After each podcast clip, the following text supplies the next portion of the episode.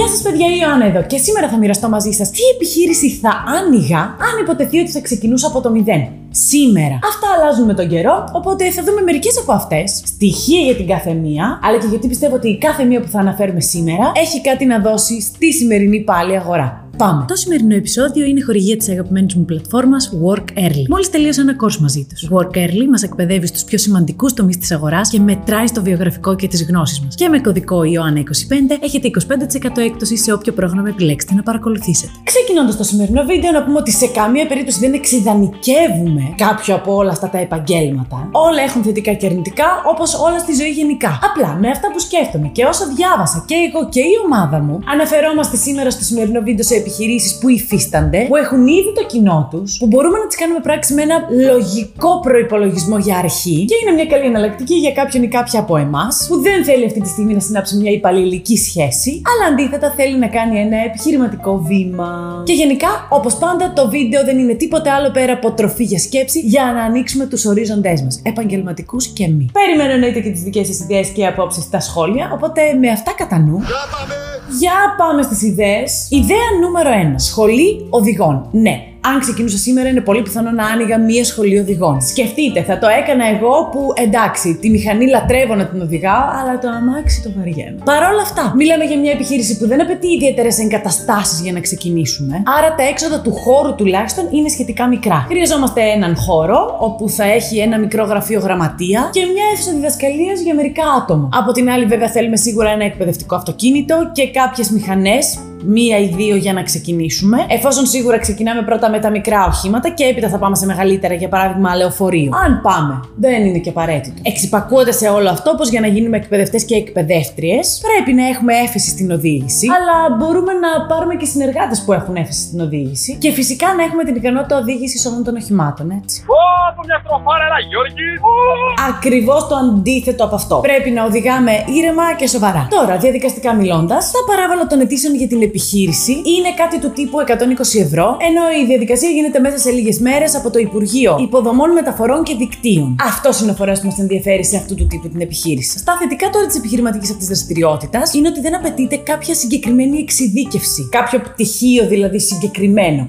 Αλλά χρειάζεται δίπλωμα για όλα τα μέσα και ταυτόχρονα στα θετικά το πελατολόγιο είναι πραγματικά τεράστιο και άσωτο. Δεν τελειώνει. Ακόμα και αν τα αυτοκίνητα γίνουν ηλεκτρικά, ρομπότ ή αυτόματα εντελώς, ποτέ δεν θα σταματήσει η ανάγκη των ανθρώπων, έστω και μερικώς, στο πώς να τα χειρίζονται. Άρα είναι ένα επάγγελμα που πάντα θα έχει πελάτες. Τώρα, ένα συνολικό μέγιστο κόστος, έτσι όπως είδαμε τις τιμές σήμερα, δημιουργίας της επιχείρησης και λειτουργίας του πρώτου χρόνου, δηλαδή των εξόδων του πρώτου χρόνου, έχουμε ένα περίπου πέντε χιλιάδες ευρώ ετήσιο κόστος για τον χώρο, άλλα πέντε χιλιάδες ευρώ για την ανακαίνιση και τη διαμόρφωση, γιατί πρέπει να είναι ειδικών προδιαγραφών, έστω και μικρών. χίλια πεντακόσια ευρώ είναι τα έξοδα γενικότερα για τα παράβολα, το λογιστικό γραφείο, το δικηγορικό γραφείο που θα μας αναλάβει. χίλια πεντακόσια ευρώ θα είναι το ΕΦΚΑ για έναν χρόνο και δέκα χιλιάδες ευρώ περίπου για κάποιο εκπαιδευτικό όχημα και μια μηχανή για να ξεκινήσουμε. Σύνολο λοιπόν θα έχουμε είκοσι τρεις χιλιάδες ευρώ αρχικό κόστος, αλλά σε αυτά πρέπει να συνυπολογίσουμε ότι με αυτό το αρχικό κόστος της επιχείρησης θα έχουμε και δύο περιουσιακά στοιχεία: ένα αυτοκίνητο και μια μηχανή. Δεν μέτραμε μέσα εννοείται εφορία και Φι Πι Ά, αφού αυτές οι υποχρεώσεις έρχονται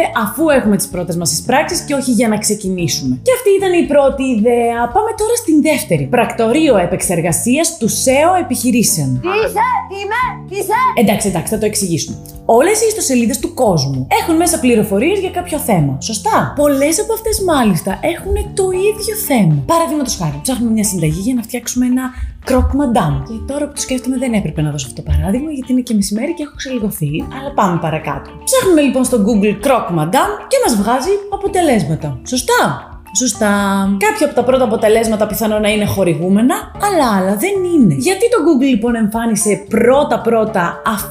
Αυτά τα συγκεκριμένα website και αυτά τα συγκεκριμένα αποτελέσματα, ενώ άλλα τα χαντάκωσε στην τρίτη, τέταρτη ή πέμπτη σελίδα. Και γιατί άλλα είναι στην διακοσιοστή όγδοη σελίδα, ξέρω εγώ. Πέρα από τα χορηγούμενα που καταλαβαίνουμε γιατί είναι πρώτα, γιατί πληρώνουν, τα άλλα websites, παιδιά, είναι ψηλά στην αναζήτηση γιατί κάποιος άνθρωπος έκατσε και δούλεψε πάρα πολύ στο ες ι ο τους. Το ες ι ο ή αλλιώς Search Engine Optimization είναι πρακτικά η βελτίωση του κειμένου μιας σελίδας με τέτοιο συγκεκριμένο τρόπο ώστε να βγαίνει ψηλά στα αποτελέσματα αναζήτησης συζήτησης. Αν ξέρουμε να το κάνουμε τώρα αυτό το πράγμα ή αν το μάθουμε, υπάρχουν και πολλά courses εκεί έξω, αλλά υπάρχουν και πολλά δωρεάν μαθήματα στο Google πλέον για να μάθει κάποιος ή κάποια Search Engine Optimization. Πραγματικά μπορούμε να κάνουμε θράψη σε αυτό το τομέα. Μπορούμε να ανοίξουμε μια ατομική επιχείρηση από το σαλόνι του σπιτιού μας, να έχουμε έδρα δηλαδή το σπίτι μας, ελάχιστο κόστος αρχικό και να βγάλουμε πολλά χρήματα. Γιατί? Γιατί και εδώ, όπως και πριν στην ιδέα παραπάνω, το πελατολογιό μας είναι απεριόριστο. Εκατομμύρια σελίδες που υπάρχουν ήδη και ακόμα περισσότερες που πρόκειται να δημιουργηθούν θα θελήσουν να βγουν πιο ψηλά στα αποτελέσματα της αναζήτησης. Λογικό, και εμείς θα είμαστε εκεί να το προσφέρουμε. Τώρα, κόστος δημιουργίας επιχείρησης και έξοδο του πρώτου χρόνου. χίλια ευρώ περίπου λογιστικό και δικηγορικό γραφείο, πεντακόσια ευρώ το χρόνο για μια καλή σύνδεση στο ίντερνετ, την οποία όμως ήδη έχουμε στο σπίτι μας. Δεν ξέρω δηλαδή αν είναι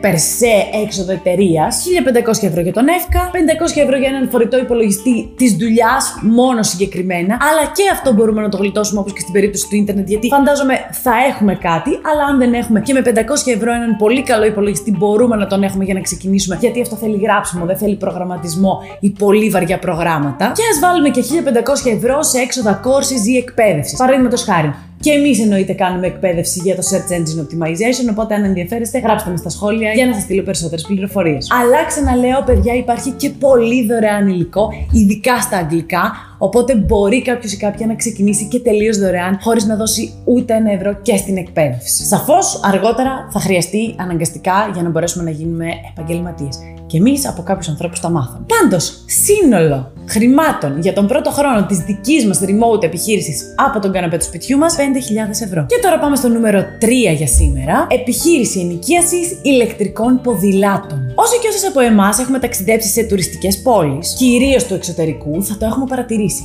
Γίνεται χαμός από ενοικιαζόμενα ποδήλατα. Ηλεκτρικά και συμβατικά. Πριν λίγο καιρό ήμουνα στη Βερόνα και είχε μείνει ένα ηλεκτρικό και δύο συμβατικά. Και ήμασταν με παρέα. Πήρα το ηλεκτρικό και πραγματικά δεν ίδρωσα καν. Ήμουν τυχερή. Το πρόλαβα. Πάντως, αυτή η μόδα έρχεται σιγά σιγά και στην Ελλάδα και πιστεύω ότι θα κυριαρχήσει, γιατί είναι ένας πράσινος τρόπος μετακίνησης. Είναι πολύ οικονομικός και δεν επιβαρύνει τα ήδη φρακαρισμένα κέντρα των πόλεων. Άρα, όντως πιστεύω ότι θα προτιμηθεί στο μέλλον. Τώρα όμως, για τη δική μας επιχείρηση θα χρειαστούμε έναν μικρό χώρο σε κάποιο σχετικά τουριστικό σημείο, ο οποίος χώρος δεν χρειάζεται να είναι απαραίτητα οίκημα, μπορεί να είναι και μια μικρή ξύλινη κατασκευή, ε, ή να συνεργαστούμε με κάποιο υπάρχον μαγαζί και να του υπενοικιάσουμε έναν χώρο. Δεν χρειαζόμαστε δηλαδή ντε και καλά εξ αρχής δικό μας κανονικό κατάστημα, οπότε από εκεί σώζουμε χρήματα. Τώρα, σε εκείνο τον χώρο που θα βρούμε, θα έχουμε τα αντικείμενα της εργασίας μας, όπως ταμιακή, πι ο ες, σύστημα εντοπισμού των ποδηλάτων για να ξέρουμε που βρίσκονται, κράνη, γυλαίκα και όλα αυτά τα σχετικά. Και φυσικά πάμε στην ερώτηση που σκεφτόμαστε όλοι και όλες, ότι οι τιμές των ποδηλάτων είναι αρκετά ανεβασμένες. Είναι κοντά στο χιλιάρικο για το κάθε ποδήλατο. Αλλά υπάρχει, παιδιά, ένα πρόγραμμα. Το κινούμε ηλεκτρικά, το οποίο αναμένουμε να τρέξει ξανά. Και από αυτό το πρόγραμμα μπορούμε να λάβουμε επιδότηση έως και σαράντα τοις εκατό μέχρι και οκτακόσια ευρώ. Άρα, για να ξεκινήσουμε μια τέτοια επιχείρηση, ας πούμε ότι θα χρειαστούμε δέκα ποδήλατα για αρχή. Δηλαδή δέκα χιλιάδες ευρώ με σαράντα τοις εκατό επιδότηση είναι έξι χιλιάδες ευρώ τα χρήματα που θα δώσουμε για να πάρουμε τα πρώτα μας ποδήλατα. Μετά θα χρειαστούμε ένα πεντακόσια σίγουρα για ένα σύστημα τζι πι ες πάνω σε αυτά τα ποδήλατα. Συν τα κλασικά χίλια πεντακόσια ευρώ εύκα, χίλια ευρώ για τα λογιστικά δικηγορικά, συν πέντε χιλιάδες ευρώ για έναν χώρο λειτουργίας της επιχείρησης. Όλο μαζί, αν πάρουμε και το πρόγραμμα, δεκατέσσερις χιλιάδες ευρώ για τον πρώτο χρόνο λειτουργίας. Και αν πάει καλά η τουριστική σεζόν και τα βγάλουμε σε τρεις μήνες, αυτό θα είναι επιτυχία, αλλά αυτό είναι θέμα για ένα άλλο βίντεο, γιατί σε αυτό το συγκεκριμένο βίντεο δεν αναλύουμε επιχειρηματικά μια ιδέα. Εννοείται, απλά συζητάμε ότι ίσως αυτή η ιδέα θα είχε ενδιαφέρον να την διερευνήσουμε παραπάνω. Εννοείται, χρειαζόμαστε ανθρώπους να συμβουλευτούμε. Εννοείται, χρειαζόμαστε να κάνουμε πολύ σοβαρό και σωστό budgeting και προϋπολογισμό. Εννοείται ότι υπάρχουν πάντα ρίσκα. Παιδιά, όπως οι επενδύσεις δεν υπάρχουν επενδύσεις χωρίς ρίσκο, έτσι και οι επιχειρήσεις δεν υπάρχουν επιχειρήσεις χωρίς ρίσκο. Οπότε πείτε με στα σχόλια αν μας άρεσε το σημερινό βίντεο και αν θέλετε να το επαναλάβουμε. Έχω μερικές ακόμα ιδέες που έχω βρει έτσι στα ραντάρ μου εκεί έξω για πράγματα που μπορούν να δουλέψουν στην Ελλάδα σήμερα. Όπως και αν θα θέλατε να κάνουμε ένα βίντεο το οποίο να πηγαίνει σε πιο πολύ βάθος σε επιχειρηματικά μοντέλα. Αυτά λοιπόν από μένα σήμερα. Πείτε με τη γνώμη σας στα σχόλια. Αναμένω ερωτήσεις ή απορίες για το σήμερα, είδες για επόμενα βίντεο. Σας φιλώ και τα λέμε αύριο.